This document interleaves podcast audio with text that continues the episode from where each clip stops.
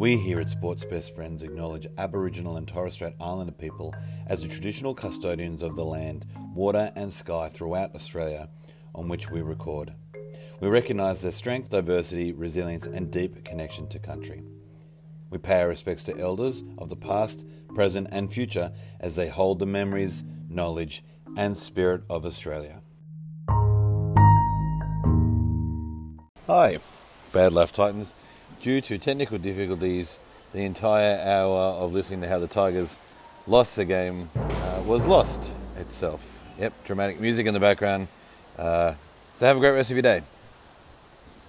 Oh, fine. Here's the actual episode. Here's Wallace. Oh, the under for Fafita. Fafita, he's already got two. Put him down for three. David Fafita. Hello and welcome to Bad Life Titans. I'm Matt. With me is Anthony and Tom. And we are three gentlemen who've made bad life choices and ended up Titans fans. Episode 7, I think. Well, yeah, I think how you going, fellas?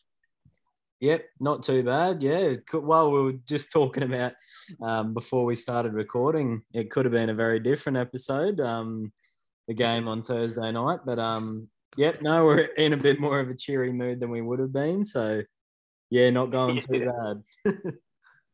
How you going, Tommy? Yeah, can't complain. Like Anthony said, this could have been a very depressing episode, but, you know, we are going to be a bit happier tonight. So, yeah, how about yourself, Matt? Yeah, good, mate. Good week of work and back home, and apart from the tyre situation, probably car, but other than that, no, it's good to be home and enjoying the last bit of semi-warm weather before it kicks into winter down here, so... But yes, yep. Thursday night, Jesus, the great escape. So lucky. Yeah, sucked in Big T as well. That's a shout out to our mate. We were hoping to get him on the pod, but he hasn't replied to our messages all week. So unlucky, big fella. There's a chance you may be hearing this in about 4 weeks' time too. That's right. Here you go, David. Go and get another try. Your third. Okay, moving on to the news. A bit quiet this week, but there's news. Steph Hancock, will she or won't she? It's indisputable this NRLW season was Steph Hancock's best by far, with 17 games at the top grade to her name, plus 20 for the Jillaroos and 16 for Queensland. The question is on everyone's lips. Could this be the end of the legendary 2-decade-long career? I certainly hope not, given what she's been able to produce for the Gold Coast Titans this season. Having never scored a try in NRLW before, she chalked up 4 in the past month, finishing off with a double against the Dragons. Outside of crossing the stripe on several occasions, stats been through the roof, and proving age is just a number for the 40-year-old champion. In her 6 appearances, she started at prop in all but the season opener, amassing 13 tackle busts, 8 offloads, 461 metres at an average of 76 per match, and tackled at a very commendable 92% efficiency as the stronghold of the middle third. Yeah, like she's been the mainstay for this year for the girls, and he's hoping she can go around one more time. Yeah, I really hope she does. And like I said to the guys before we started recording, like when we signed her, I didn't have massive sort of expectations. Like I thought, oh, cool, you know, Steph, she's experienced. She knows how to play the top grade game. But the season she's had, she was playing like she was in her mid-20s or early 30s. Like she didn't look like, you know, slowing down and all. She kept taking a ball up when things were getting tough. You know, she just, yeah, I don't know, she's... I really hope the game on Sunday isn't the last time we see Steph, especially in a Gold Coast jersey. I really hope, you know, she can go around again, and hopefully next time we can make it to the grand final and hopefully get that trophy. But look, Steph had a fantastic year, and, you know, it would be a great thing for the club if she sticks around on field or off field regardless. Just, yeah. Yeah, and the season's kicks off like in, isn't it like 10 weeks or something like that? It kicks off sort of towards the end of the year. So yeah, I think so. Hopefully she's able to come back, and yeah, the success of this year is still fresh on her mind, and she wants to build on it. It'd be good to leave a legacy, Danny. Yeah, definitely. No, I think it'd be great to see her run around again. At least for this season, as you said, it's pretty quick turnaround for the next season. So hopefully, if not on the field, like you said, Tom, I think she'd be good to have off the field, sort of in an assistant coach's role or something like that. You can sort of see on the bench. I noticed she was oftentimes pumping up the younger girls, and she seems to probably be the biggest leader in the team. So hopefully she can stick around. She's still playing bloody well for her age. Like she's scored a try on the weekend, and she's just absolute weapon. So yeah, hopefully haven't seen the last of her. Agreed. Also, the only other real news, Brian Kelly has been ruled out of the round 5 match against the Eels due to COVID protocols. Phil Sami will replace him in the centres with Marzhew and Corey on the wings. It's a little bit concerning. Hopefully there's not a little mini outbreak going through the camp, and they've nipped it in the bud, and it's going to stay here, but it's kind of not what you want to see. No, definitely not. It was always the threat this year. There was always, and we've seen it with other clubs, there's always going to be little outbreaks here and there, but hopefully we can keep it to just one player. Not that you want to have any, but like against Canberra, it was this week actually, with Firma and Liu and Sammy missing.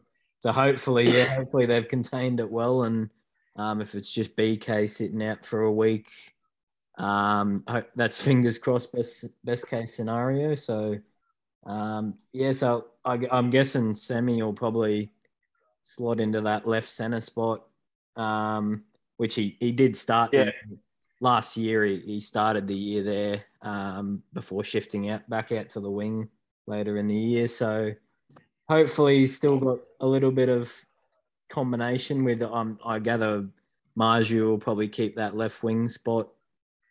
Yeah, I think so. Right, I think that's, I can't see they'd change it after 1 week, so. Nah. I think Corey in the previews, but yeah. It's, by the looks of the team sheet, it's going to be Corey and Sammy and Patty and Marzhew, so. Yeah. So hopefully he's just got to come in. He's been playing awesome footy, so defensively might be a little bit of a worry with another new combination, but he's just got to keep doing what he's doing, and hopefully see another Semerino.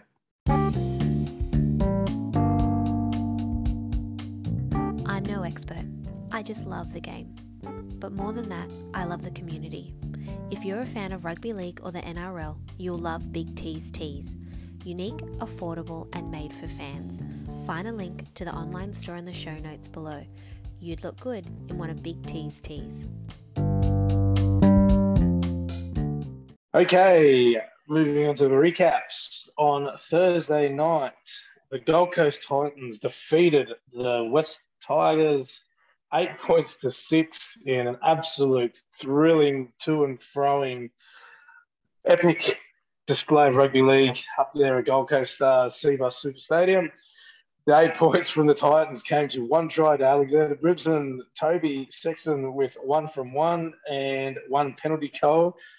The 6 points to the West Tigers came from 3 penalty goals to Luke Brooks. I'll tell you what, fellas, that was a shit game for 79 minutes and 30 seconds, but what a 30 seconds.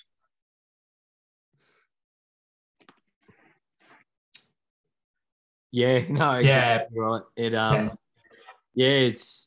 was just dreadful to watch that first 78 minutes. I mean, I think I walked out about 6 times and just brought myself back every time. I got to keep watching that. They're going to do it.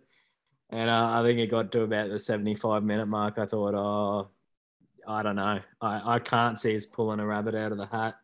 And then Toby's kick, when I first saw it leave the boot, I didn't even think of him aiming for the post. I thought that's going to sail dead or be caught in goal. So when it come off the post, a bit of excitement again, but then they cleaned it up and thought all sort of hope was lost. We might get a tackle or two off a dropout, but yeah, when Aaron Clark, that was a brilliant effort from your bloke Tommy. He just courageous effort to run through, not give up on the play, and yeah, the rest is history. We'll just take the 2 points, get the hell out of there, and move on. Yeah, that's pretty much it. It's one of those games where we've been asking for a defensive effort for some time now, and we did get that.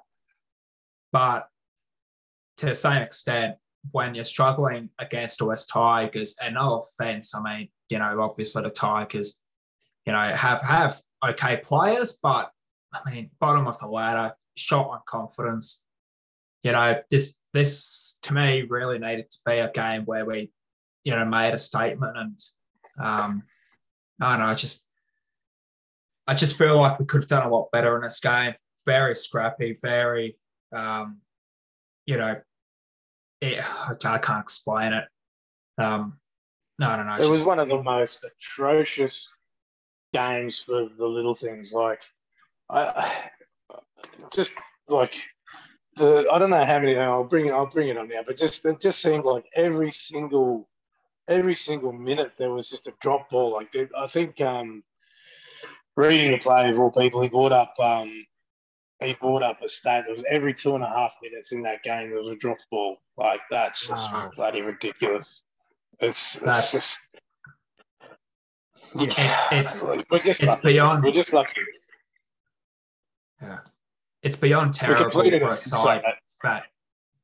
Yeah, for a side that wants to be in the eight, it's beyond terrible. And, you know, if we'll get into it later, obviously, but if we do that this week, bro, it's got to be over before the 20th minute. Like, it just won't happen for us. And, yeah, and what really annoyed me was the first three games we've scored points, and that's obvious.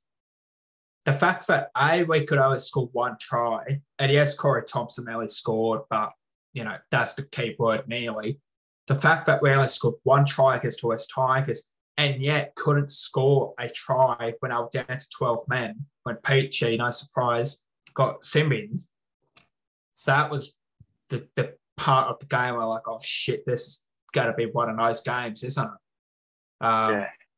And especially, I just had that same old sad story written all over it. Like, you just had that dreaded feeling from probably about 15, 20 minutes on. Like, once Corey dropped that ball over the line, it's just like, oh, shit, here we go again.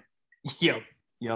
No, exactly. Yeah. I saw that happen. I thought, oh, and obviously, I don't know if his hand injury, Corey looked like he may have been rushed back purely because Phil went down with COVID. He sort of looked a little bit underdone, like he could have used maybe another week or two to heal that hand. But, yeah, you, as you said, you saw it happen and you just thought, oh, it's just going to be one of them games.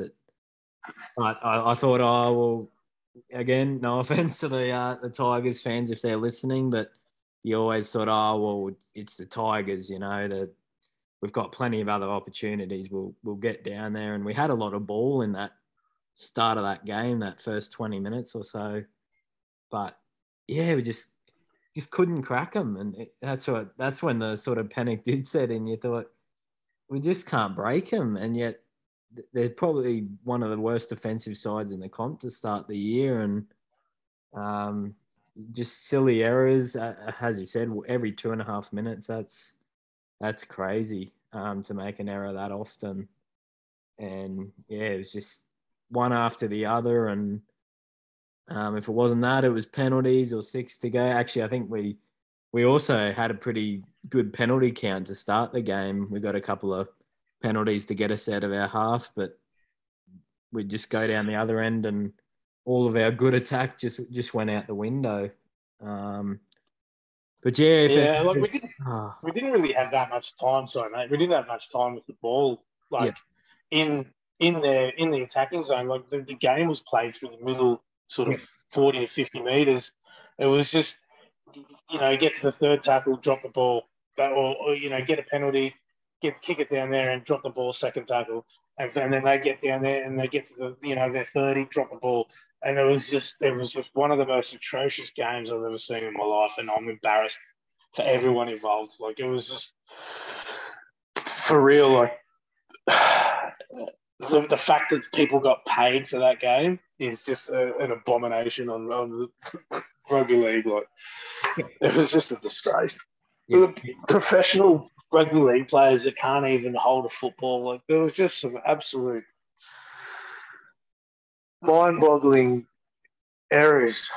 I can't look at this that many. I just can't even put any on. Like the Corey Thompson one, there was just, yeah. But I mean, okay, so enough of that sort of shit. But there was a couple of positives out of there. The scramble defense, as you said, Tino's tackle on David Nofoaluma to stop the try when he made the break after Kevin Proctor had a nap in the middle. He was. We'll get onto that. That sort of stuff, that desperation defense from Tino is what you want to see. You love to see. The scramble defense is great. The fact that we didn't let the Tigers score a single try, and even though they might have bombed one,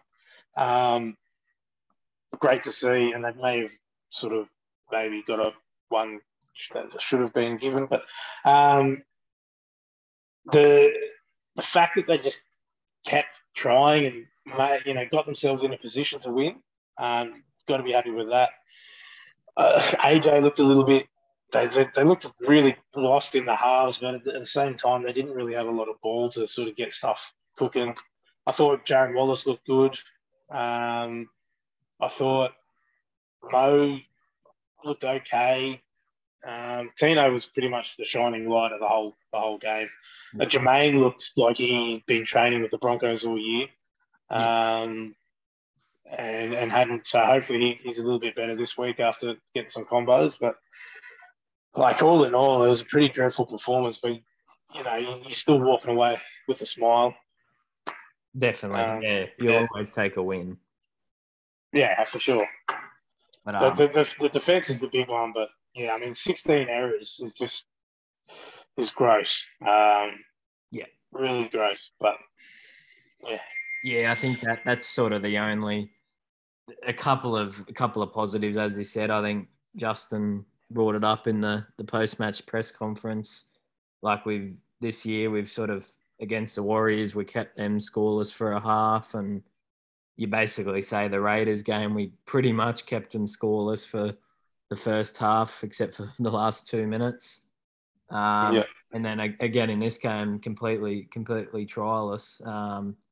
So it's hard to sort of give a game like that positives, but definitely the defence has been there. And Holbrook also brought up, which I thought he was a little bit too positive, maybe behind the scenes is different, but he did bring up, like, we lost the 4 players through COVID, 2 of them sort of late, earlier, just before the game. So, and then the flooding again. I think that the training field got flooded through the week, and I'm training down at Shugan and all sorts of places. Yeah. That's right. So there definitely plenty of distractions. So we'll see this week. Proof will be in the pudding this week if they get a sort of full week of less distractions. But I can sort of understand where he's coming from with. There were definitely plenty of outside things that would have affected that game, I suppose. Yeah. What are we doing with Kevin Proctor, man? Like, 76 minutes, he ran for 28 metres. 28 metres, it's been 76 minutes. Like, 4 runs. He had 4 hit-ups. Like, what are we doing here, man? Like, I just don't get it. 32 tackles, okay, fair enough. But, like, he was... You You don't miss 100% of the tackles you don't even attempt. And there was some there where he watched David Nofoaluma just run right past him. I just don't understand. He's going to be that player, unfortunately, if it just stays in the squad, no matter what.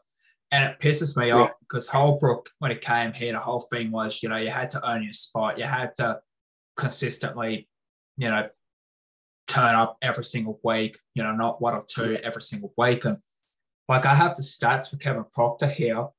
Round one, he had 31 minutes, 3 runs for 19 metres.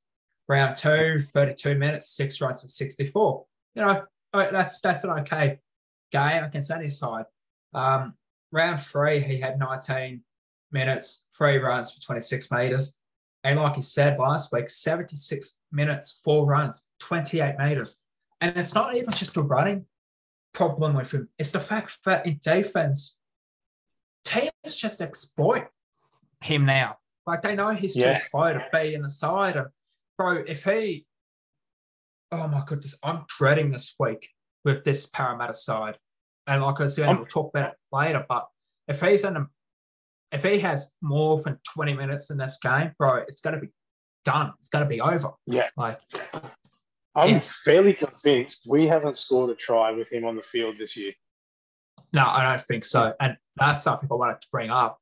There's no coincidence that when he's on the field, we, A, don't score tries, and B, we concede a lot of tries.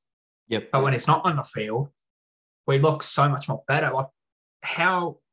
For me as a viewer, I'm like, how can't the coach, the guy that sees the entirety of the game, the guy who would be going home, watching videos, of the game, why can't he see that when he's on the field, we are shit? We don't look quick. We don't look intense. We just look flat like we did back in 2019. But once he's off, we just look like bang, bang, bang. It's just, I don't know. Oh, I don't understand. No, it's I thought when he got picked in round one, I thought looking at the bench, it's fair enough. You probably need a back rower, and I kind of got it, but we're bringing him on as a middle forward anyway. And Sammy McIntyre, he wasn't outstanding by any means, but I can't remember if you, Tommy, or someone put the stats, and that's what he made, 60, 70 odd metres. 73, when he was on for 29 minutes, he had 7 runs for 73 metres. Yep. And 26 post-con. He made more post-con, same amount of post-contact metres as Kevin Proctor made total. He had a tackle break, 10 tackles. What are the coaches looking at? Yeah, man. Hopefully there's a late change, because it's killing me. And now teams will know that if you just hold out the Titans until Kevin Proctor comes on, and then you've got it. You've got the game won. Yeah. Well, I felt like that Raiders game, as soon as he come on, our middle just fell to absolute shit. We fell to bits, and the Raiders were moving upfield. The whole experience thing. There's no point having experience if your experience is crap. Yeah, he's always been known, I guess, well, probably not the last couple of years, but he's always like, okay, we'll bring him on as a bit of a defensive, he's kind of strong. He knows that right edge. But as you said, that he fell asleep in that tackle that the Tigers player, I can't for the life of me remember. I don't know if it was Jimmy Roberts or...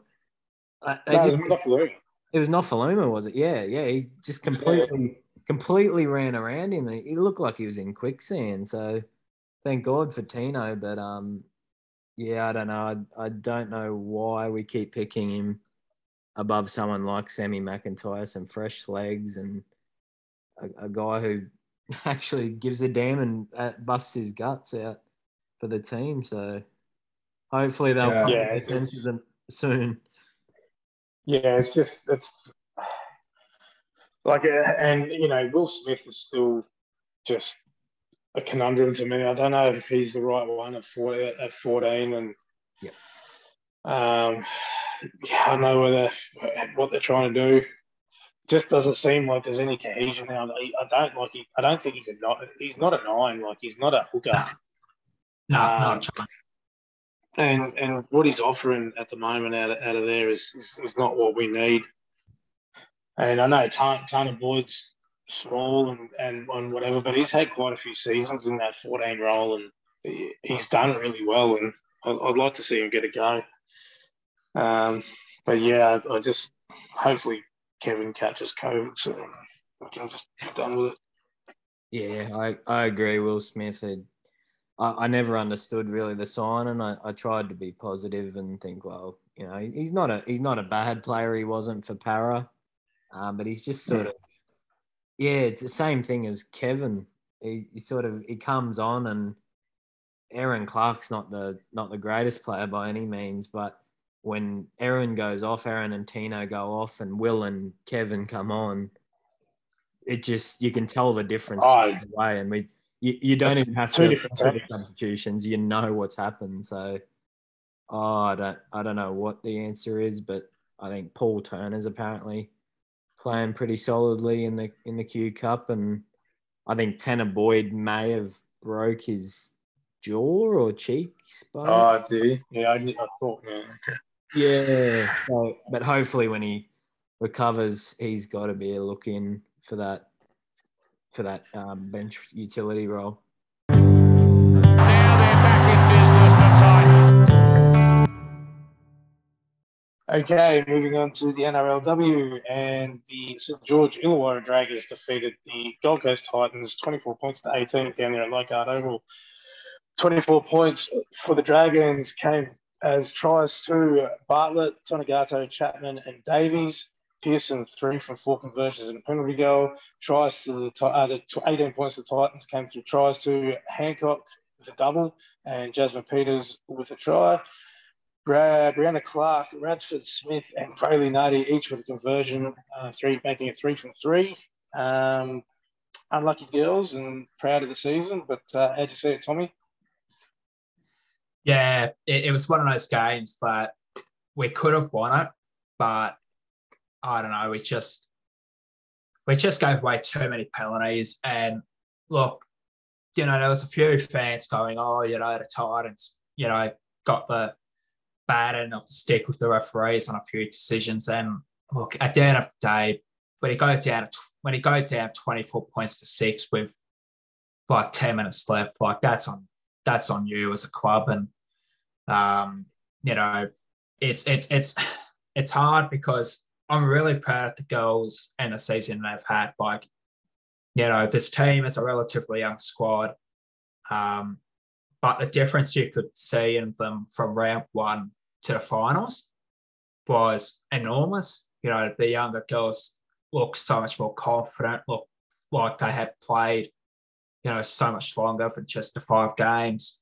They look more experienced. So, you know, it's one of those situations. It's like the glass half empty, half full. You know, yes, it's sad the season's ended and, you know, we couldn't be in a grand final next week. But same thing, you know, they've had a great year, first year for the girls in the competition, you know, made finals. Like, the side will only just keep getting better. And I mean, yeah, I can't really be too upset. The only real thing I question about the lineup was Hale at 5'8". I don't understand why that happened, because Hale hadn't played there all year. And when you had, because I don't know what happened with Grace Griffin, whether or not Jamie just didn't think she was right or she came down with an injury before the game, but it would have made more sense to put in Carly Hansen or Kobe Jane Morgan into the 6 and leave Hale on the bench so she could come on and have that bigger impact, and we would have had another half with Brayley Nardi. But, you know, it wasn't to be, obviously, on a day. And we did get some form of a comeback, and when Steph went over for a second. I'm like, oh, okay.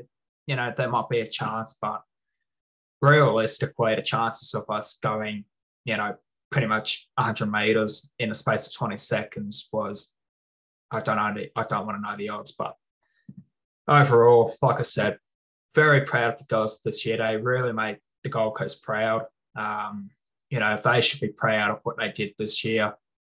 You know, a lot of these girls, like I keep saying, are young, haven't played NRLW before, but the changes I have seen in the squad all year, you know, gives me so much more confidence going to next season. You know, and I feel like now going forward, it's really just that 5-8 spot we've got to sort out, because I feel like the back line is sorted, the forwards are sorted, the bench line is sorted. It's just trying to find that 5-8 partner for Braille and Addy, which I don't know is Grace Griffin long term, or we're going to bring back Carly Hansen. And I am surprised Carly didn't get a run this year, because she made a professional debut, I think, for the Kiwi Ferns, and she scored within the first minute. And, you know, from everything I've seen, it says that, you know, she's a pretty decent talent, but I don't know why she didn't get a run in this year. But, yeah, look, like I keep saying, and I'll stop saying it now, but, yeah, look, proud of the girls. You know, they made me a very proud Gold Coast fan.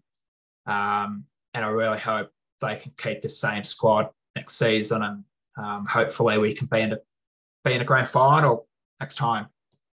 Yeah, fully agree, mate. There's big season, first one around, and yeah, like to make it into the finals, and you know, some pretty historic sort of milestones this year. You know, they knocked off Brisbane, they made it to the finals.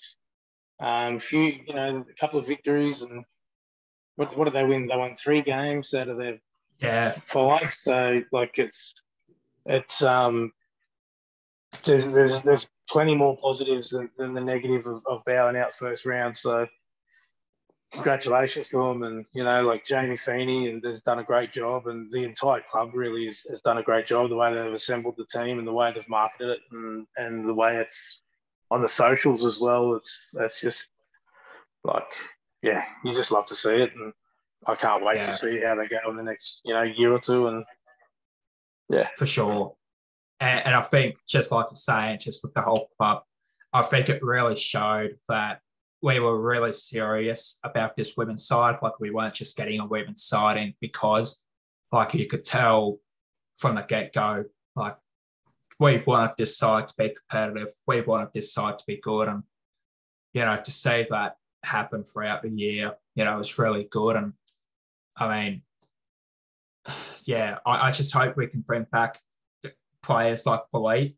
You know, I don't know if she's still going to do rugby sevens this year, but you know, she would be great to have back. Hopefully we don't lose Destiny Brill, because like I said in the first podcast we did this year, you know, she's an absolute weapon, and you know, she has improved so much just in the space of 6 games. So, you know, hopefully she'll stay on with us. And, yeah, I don't know, it's just sour taste that we aren't in a grand final, but overall, the positives of the year and how proud they have made me as a Titans fan just outweighs everything. And, you know, you can see, especially a lot of the younger girls around the coast as well, really getting behind the club. You know, and that'll really help us going forward. You know, that Lismore area has so much talent for the women's game. You know, you got Tweed, you got Burley that have women teams. Like, there's just so much opportunity for this Titans club just to go beyond anything that the game has seen for the women's.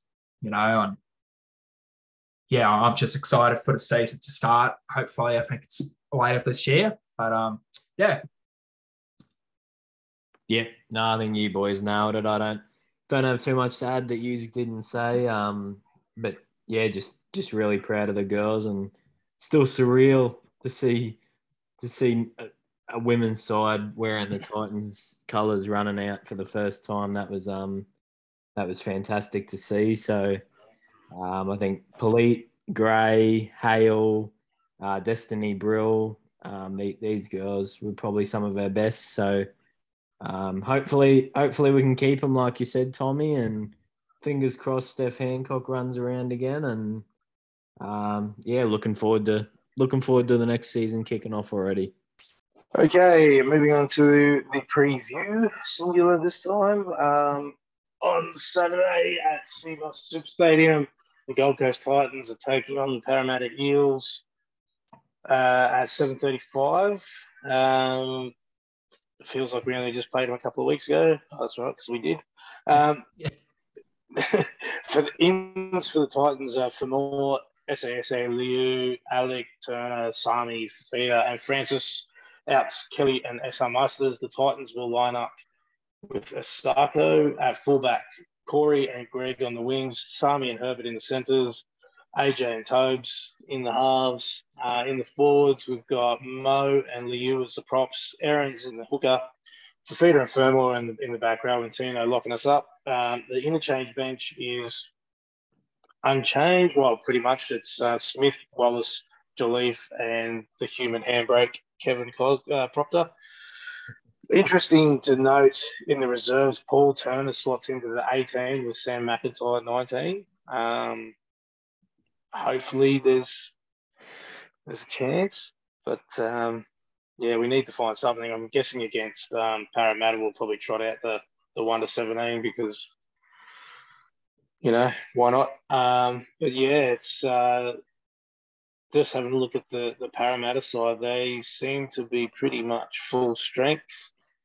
Bryce Cartwright's named at 18, so we'll see if he makes his return to Seabus. But yeah, it's let the Gutharinas fly. I mean, the Samarinas fly. Yeah, definitely, yeah. Hopefully we see a couple brought out over the weekend. It'd be nice. So yeah, it's a real danger game. Although I felt that the last time, round one, I was shit scared of playing Para, and we actually put up a good fight. But I think the Eels have definitely improved over the last few weeks. They're flying at the moment, and some of the tries they were scoring Sunday night against the Saints was just crazy. But yeah.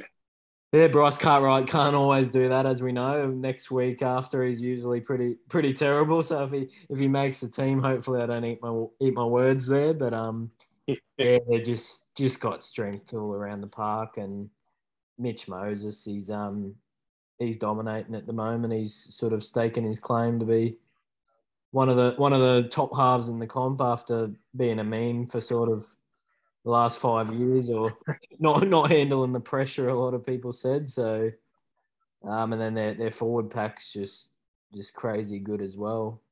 So yeah they're trying to go on their April run now and become April premiers. And yep, this is the one that's going to be a big test. If we play anywhere like what we did last week, we're doomed.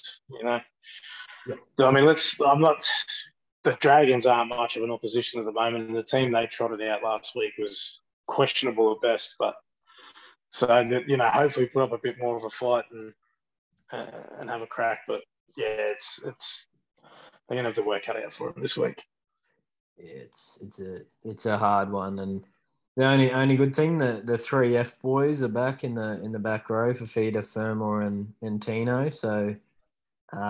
Phil, the three F boys, so definitely feel more comfortable with Bowie Firma out there rather than the human hand like that one. So yeah, it's couple of good changes, but being at home, hopefully that gives us a little bit of advantage, and school holidays. So yeah, any Titans fans get out there, get the family out there, and. Yeah, make some noise for the boys anyway. Hopefully, home ground advantage. We can get some refereeing decisions going our way this time. Yeah, I am terrified of this game solely because of last week, because we struggled big time and Eels just dominated St. George. And like you said, Matt, like, yeah, St. George had a few questionable changes made. But I mean, still 48 points for any professional side is bad to concede. And my thought process all week has been, it'll either be we win a tight one of like 6 points or less, or Eels will physically and mentally break this club this week. Like, because after this week, like, put it this way, our next three games, and obviously depending how we go this week will determine how through next week, but our next three games are the most winnable out of our next five. Yeah. You know, we've got Eels this week, we've got a Tom Trebojevic was Manly next week, then we have the Cowboys. Like, these are games that we need to win. And I've said it, if we can win 6, 7 maybe of our first 10 games, that'll put us in a really good position. And a game like this, we have to win it. And if we can get the win, that'll give the boys so much more confidence going into next week.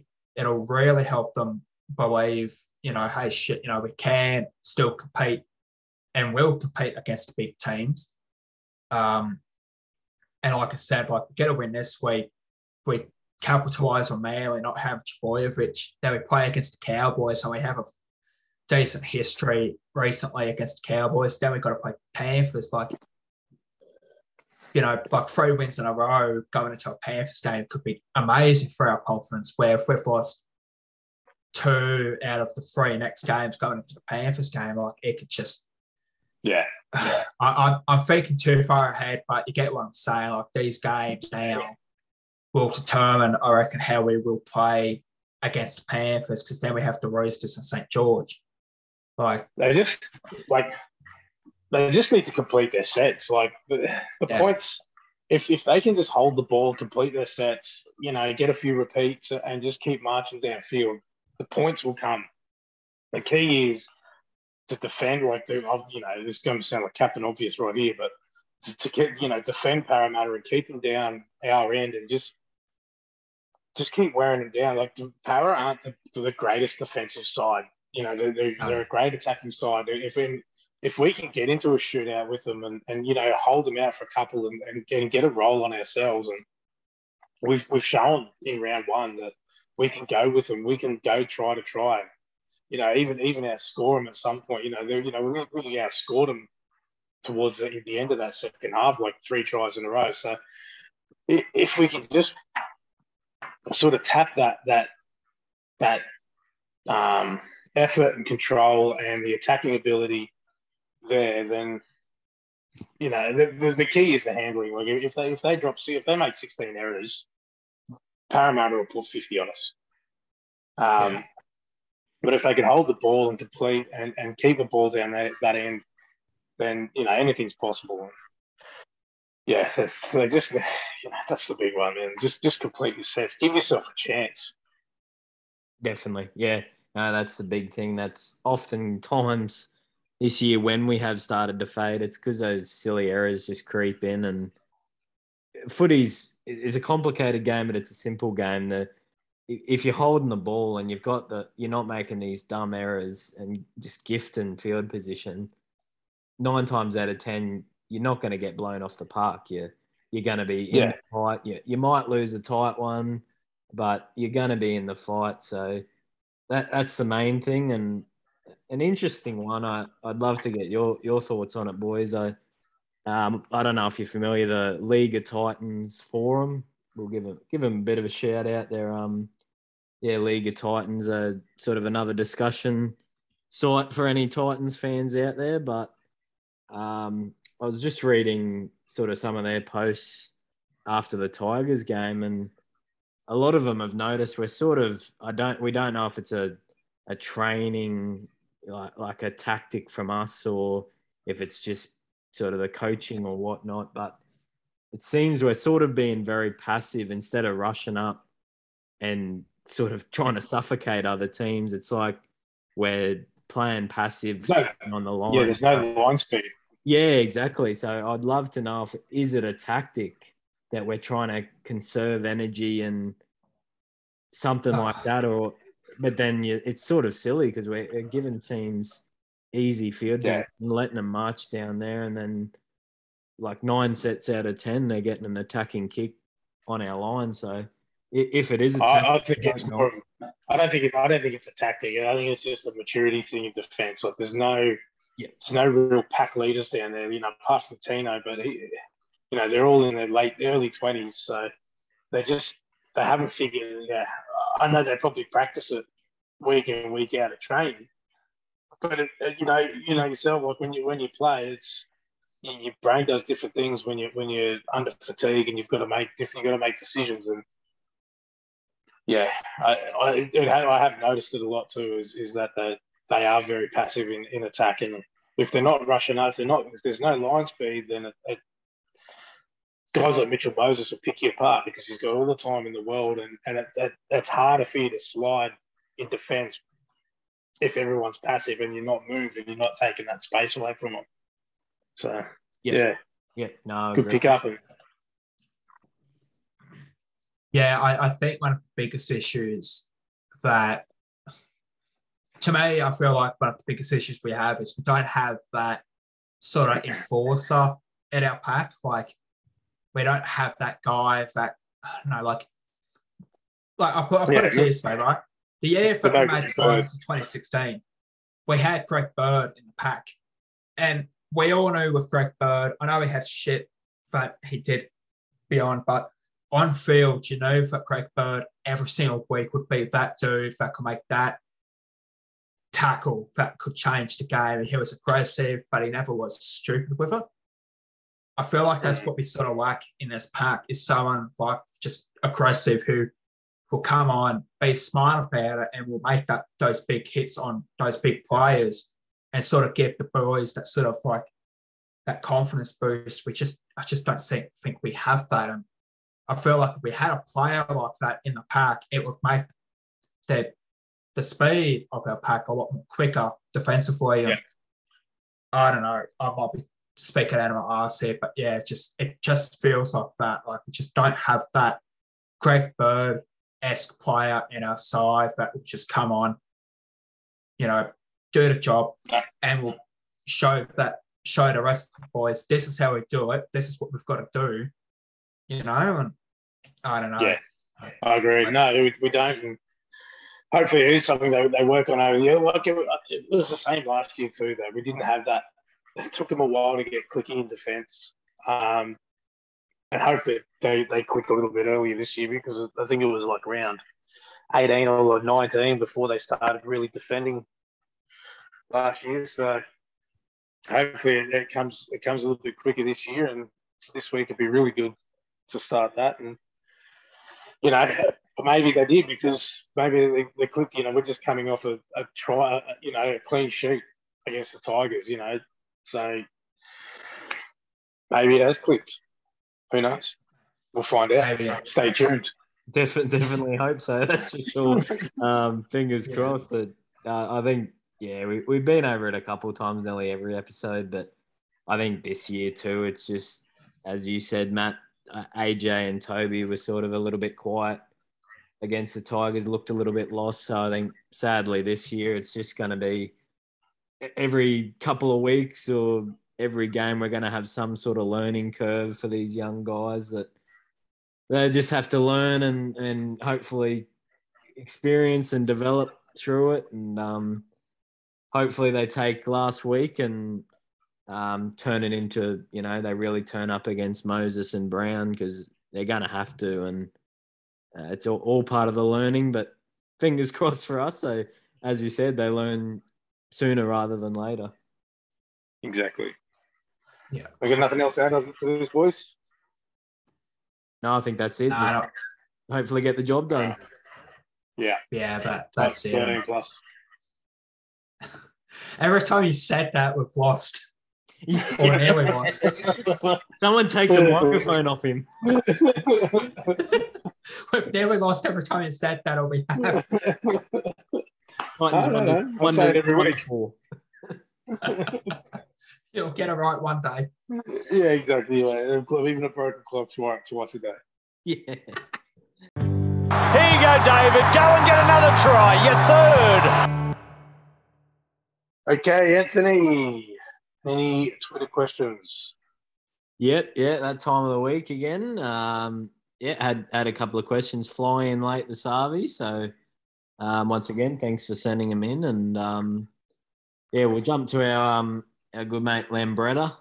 He sent one in a little bit earlier in the week after the devastation. Well, it was a positive finish, but the devastation of last Thursday night, whatever that was. So he said, question for the podcast, what went wrong in the game? Was it the late COVID changes? Did the boys underestimate the Tigers? Or did the Titans succumb to the Tigers' superpower of being able to drag teams down to their level?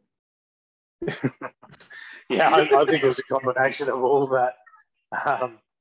Definitely, they dragged us down to their level and nearly beat us with experience, for sure.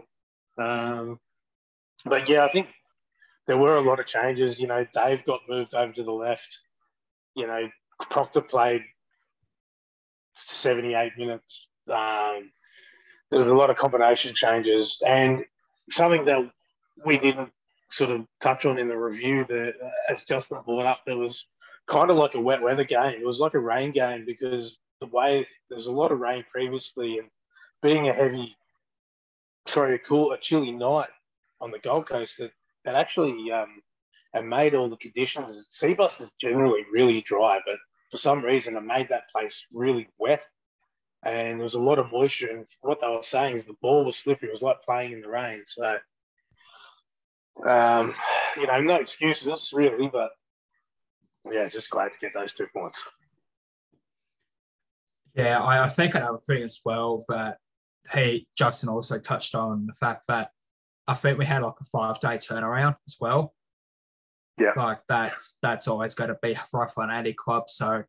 Saying that though, man, all week they were just saying how important having a 5-day turnaround was to get back on it. And, you know, they're like, it's the best thing for us after that brutal loss against Canberra was he's having a 5-day turnaround. And then he's using it as an excuse. Can't have it both ways. Yeah. Yeah, no, that's right. It's just, as we said, Holbrook's press conference, just a combination of things. And as I said, he was a little bit chipper, a little bit too over the moon. I think his tone probably needed a little bit of work because he sort of smoothed it over like there was no issues or no problems. You can definitely chalk it up to a number of things. So think obviously, we have a bit of a habit over the years of playing down to teams' levels instead of going out there and doing a Melbourne or a South Sydney or Roosters and putting a number on some of the sort of lower teams in the comp. We often get into an arm wrestle for some reason with them. But, thankfully, it's been against the Warriors this year and the Tigers. We've sort of come down to their level, I guess, or not played our best footy, but thankfully in both we've gotten the win. So hopefully we're learning to, even when we get into these shit fights with the sort of cellar dwellers, hopefully we're learning to at least get the job done and do enough to win. That's all we can hope. So, but I'll take it to another good podcast in rugby league. First question they've sent in. So thanks for sending in the question, boys. It's Woody and Slugs.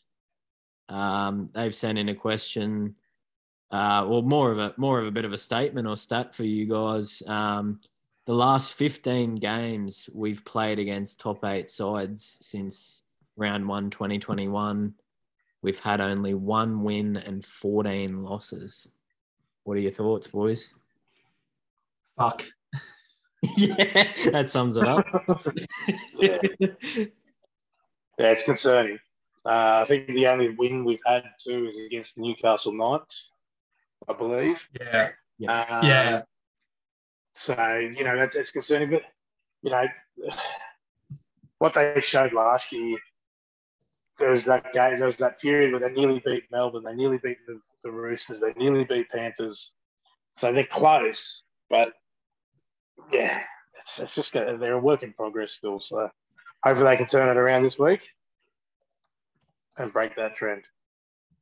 Definitely. Yeah, if that's it. I mean, when you look at last year as well, I think we had 6-7 games maybe against like the good sides that were very winnable, but you know, obviously because we were still a work in progress and whatnot, we couldn't quite get the job done. But I've been thinking about this all week, and this is going to go kind of off topic, but I don't know if you boys see it the same way, but I kind of see this sort of as Justin's second year to an extent because of how disruptive 2020 was and the fact that, you know, he was taking a squad that finished 16th and trying to reshape the whole culture of the club, the whole way the club was playing. Like, to an extent, I sort of, like, I don't excuse shit performances and not competed for the 8, like that's obvious, but I kind of feel like to some extent this year is really like his second year with a decent side, and I don't know if that kind of comes through, but the fact that, and you know, I don't know, I might be speaking out of my ass, but I think there's some merit. And yeah, because 2020 was just as we know, not only in rugby league but in the world, it was just a disrupted year and sort of shocked us all. And it was a bit of a weird season, obviously, that massive break in the middle. But I can definitely see what you're talking about. The first year is probably just learning the club and, you know, learning the NRL trade after coming over from England. So, whereas all you can hope is that by the end of the year, we're talking about, we improved on last year on these things, because especially if it is, as you said, is technically sort of his third year, but it's really his second year. You want to see that we've actually taken steps and improved on something, anything. But hopefully across the board, we improve on everything. But yeah, to bring it back, I think your first point there, Tom, was pretty accurate. A lot of games last year, we just run through it, like the Melbourne game with Brian Kelly not passing the ball. That was basically a blown try. We lost by about 4 points or 6 points, I think. Manly got off to a big lead, blew it against them. South Sydney, same thing. So, as you said, we had the chances against the top 8 sides, but hopefully we can actually start to get some wins, and it's not a mental thing where we just can't get over the top of them. So, and once they get one or two, it'll like even just one. Like, if they can get the win this week against the top 8 side, They won't lose. You know what I mean? Like, they'll be one. They're such a, you know, a bit of hyperbole, but you know that they're that sort of. They're like a. They're just good at running downhill. So once they realise that, hey, we can do this, they'll just get a full head of steam up, and they're like, oh, actually, we do belong here. We do compete. We are a good team. We can do this. Yep. And they'll just be unstoppable. Yep. They're just going to get that monkey off their back. And once they do, look out. Yeah, agreed. Especially such a young side. That's often the case with young blokes, is they're just confidence players, a lot of them. So if they can, as you said, get that first win, think, oh, wow, you know, we can actually beat a top side. Hopefully that'll lead to more and more. And more confidence means more wins, hopefully. But, yeah, we'll move on to another question. Our mate Remy, I'm going to throw to you, Tommy, first. You can probably lead us off here. I see you've already replied to this one on Twitter while we're recording, so I'll throw it to you. Our mate Remy has asked for, at this stage in time, what is our Queensland backlines? Go ahead, Tommy. Nah, fuck Queensland, mate. I just it's such a weird podcast. The only Nurse of Wales do here, and I've got two Queenslanders, but if I'm speaking from a rugby league sense, and I'll try to be somewhat like honest, I think from a rugby league sense, the fullback, it's going to be Ponga. I don't know. I feel like Ponga in State of Origin would be a better 14, but fullback will be Ponga unless something drastic happens. The wings will be Xavier Coates and who was I thinking of the other day? I think Gagai on the wing, because I think he has played there a couple of times. I think he does quite well. State of Origin Gagai is just the greatest player of all time. I don't get it. Yeah. In the centres, I think Valentine Holmes, or even then you could put Holmes on a wing, Gagai into the centres, and then who did I think the other day if I could play centre? Because that seems to be Queensland's struggle in the last couple of years is finding that second centre. Because you've played Capel there a couple of times, haven't you? And sort of worked the first time and it didn't really work. Yeah. I can't think of the guy who I was thinking of for centre, but... Was it the Hammer? Who, sorry? Hemiso Tabuai Fido. He did come into my mind, but he's not the one I'm thinking about. I'll let you go, boys, and I'll try and figure out who I was thinking of. Yeah. Anyone that's watched a single Newcastle game this year cannot realistically put Ponga at fullback. Like, he's atrocious. I don't know how he's getting paid $1.2 million a year. Like, I don't get it. So I've got AJ at the back. I've got Coates and Sami on the wing, Gagai and Holmes in the centres, and Ben Hunt and Toby Sexton in the halves. Fight me. Love the Toby love. That'd be a dream if that happened. But yeah, no, I've got Ponga at the back, but as you said, he's been absolutely trashed by his standards. He's missed a couple of games, obviously through injury, but the games he has played, he's just you haven't even noticed he's there. And as you said, a $1.2 million player, and people go on about Fafita, and while this year he's sort of been a little bit quiet, even if he's not sort of worth the money people say, he was still impacting games and scoring tries and sort of... He's still contributing. Like. Yeah, exactly. You knew he was there. You knew he was playing well. So I'll leave Ponga there for now. I can maybe see AJ definitely there, but he's had the experience. He's played there before for Queensland. So on the wings, I'll go Hammer and Xavier Coates. In the centres, Valentine Holmes and Gagai. And then in the halves, I think Munster and Cherry Evans. I think DCE might have this year in him, maybe next year, but hopefully some young kids can push their way through like Toby because DCE sort of hasn't been his best. He was all right last week. He was pretty good last week, actually, but he's been down on form, origin-wise, the last couple of years. So hopefully there's some breaking through. DCE he's the king of running downhill. Like, yeah. I think Ben Hunt has been criminally underrated this year. He's light years ahead of anyone at the Dragons as their best player this year. I'd like to see him get a gig. I think realistically, I'd like to see Ben Hunt and Cam Munster together in the halves. And you know, if you really want to put DCE in there, put him in the 14. You know, you can either have AJ or Ben Hunt. I mean, Ponga at the back, but yeah, like the centers. I think the centers have to be Gagai and Holmes. And, you know, it's a toss-up for the wing. Like, Sami's been good. Homicide has been good.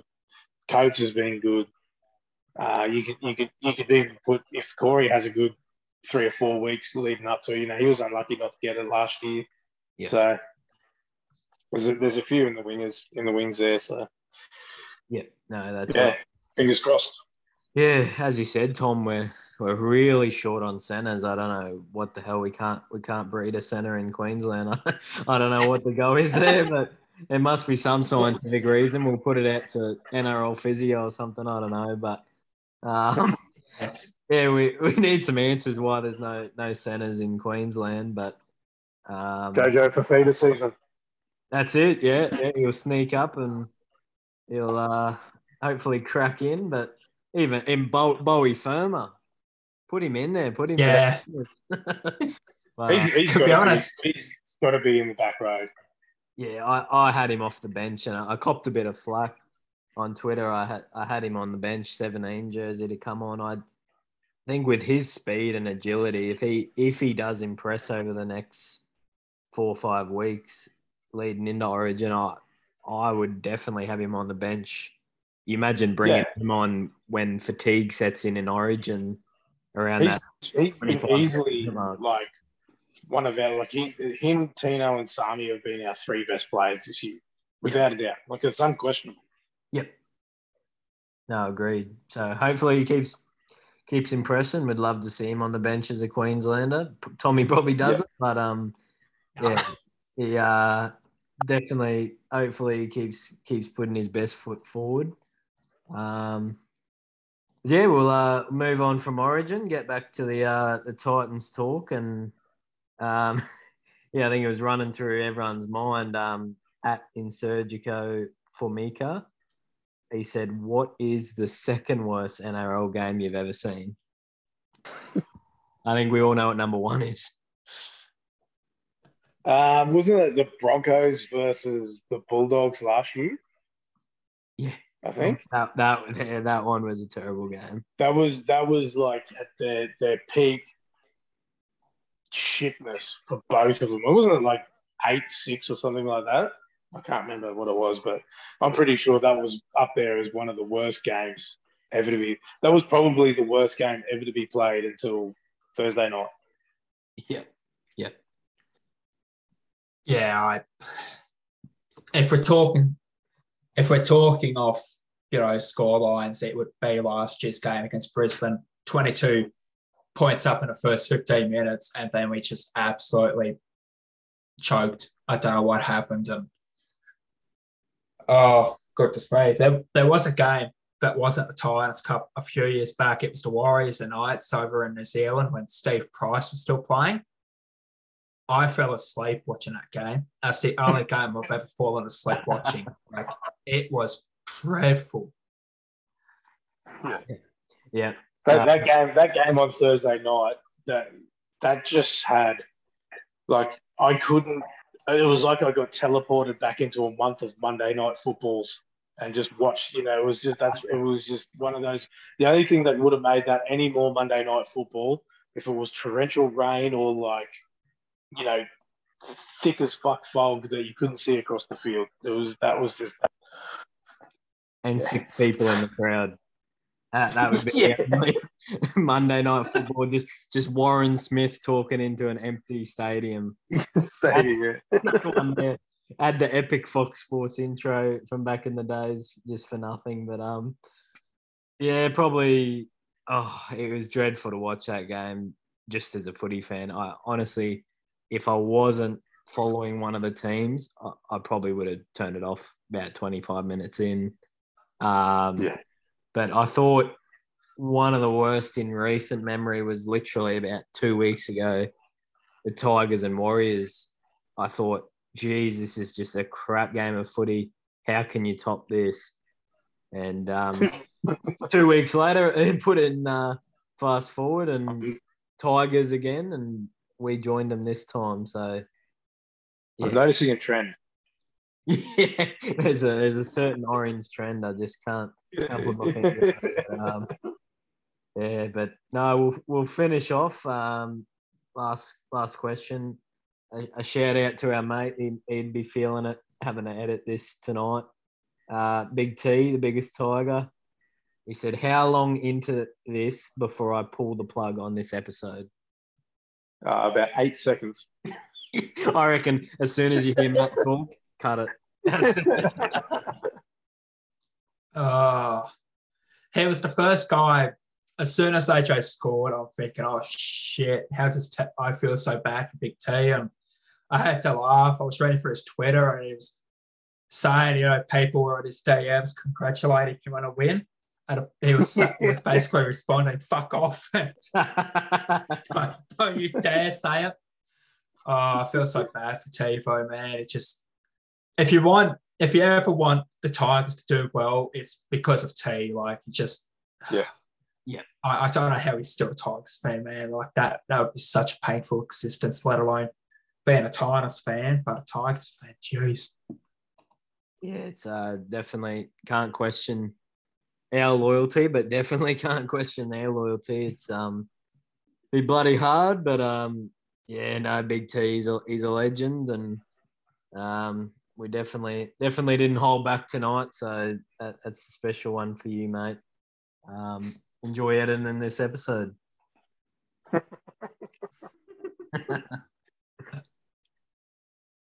right, that it for Twitter. Is that it for the socials, mate?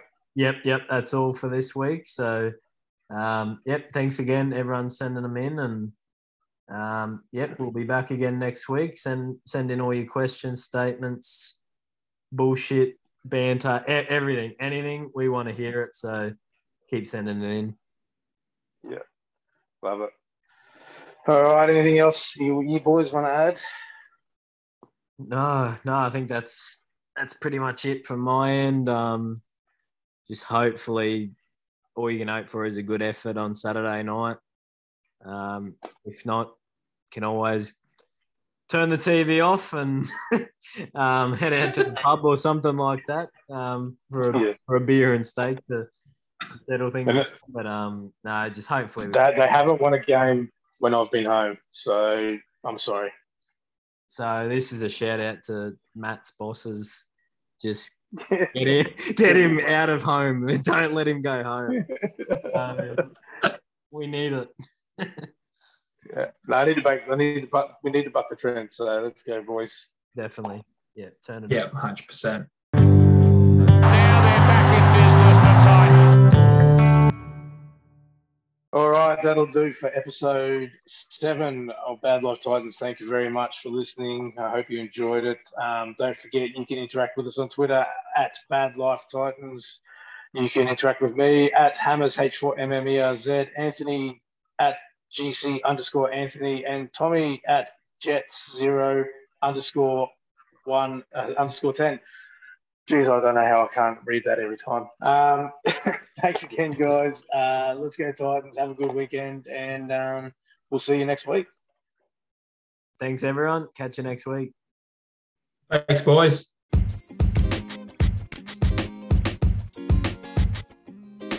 Sports Best Friends would like to thank you for listening right to the end. You are our kind of people. Find other great sports podcasts in our family by subscribing. And remember, social media isn't a bad place. You just need to follow the right people.